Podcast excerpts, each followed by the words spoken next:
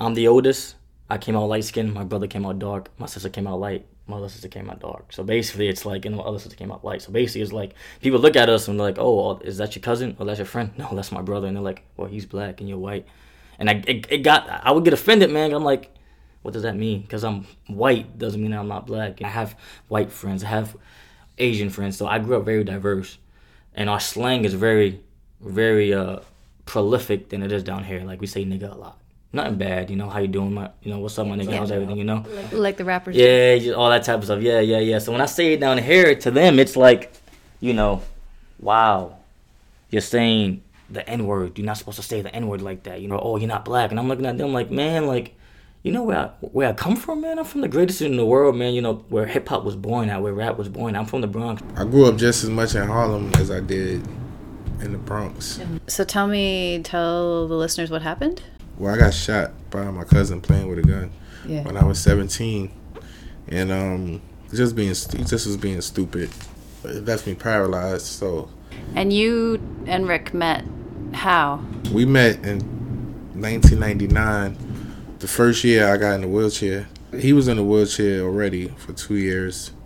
He was already starting to do music, and I was already doing music from before. So that's how we started doing music together. He was like doing music, and I was like trying to get back into music. So mm-hmm. that's how we kind of like bonded and started doing our stuff together. Yeah, Four Wheel City, the movement for improvement. Movement for improvement. I like that. It's a movement. It's more. It's more than a group. It's like the group.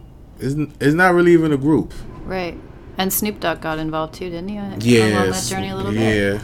We, we we linked up with Snoop Dogg. I really have a passion for music, and rapping is definitely my thing. And with the gay artists that are out now, you know, you have the Lil Nas X, the Santanas, um, the Tyler the Creators. You know, they're doing their thing.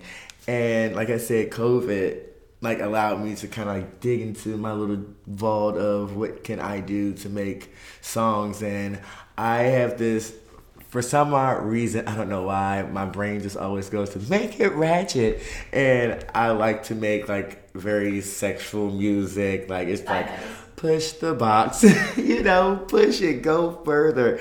Go further baby. So you know just I don't know why the more crazy it is, the more it sells. My influences of rap make music that make people want to go commit felonies. So in that sense, you know, that was a line from Jay Z. You know, this is the shit that make people go commit felony. You know, so because that is real. That's what he does. That's the. So It's in the music. It's in the music. Yeah. So Yeah. it does kind of make me feel some kind of way about the things that I am rapping about.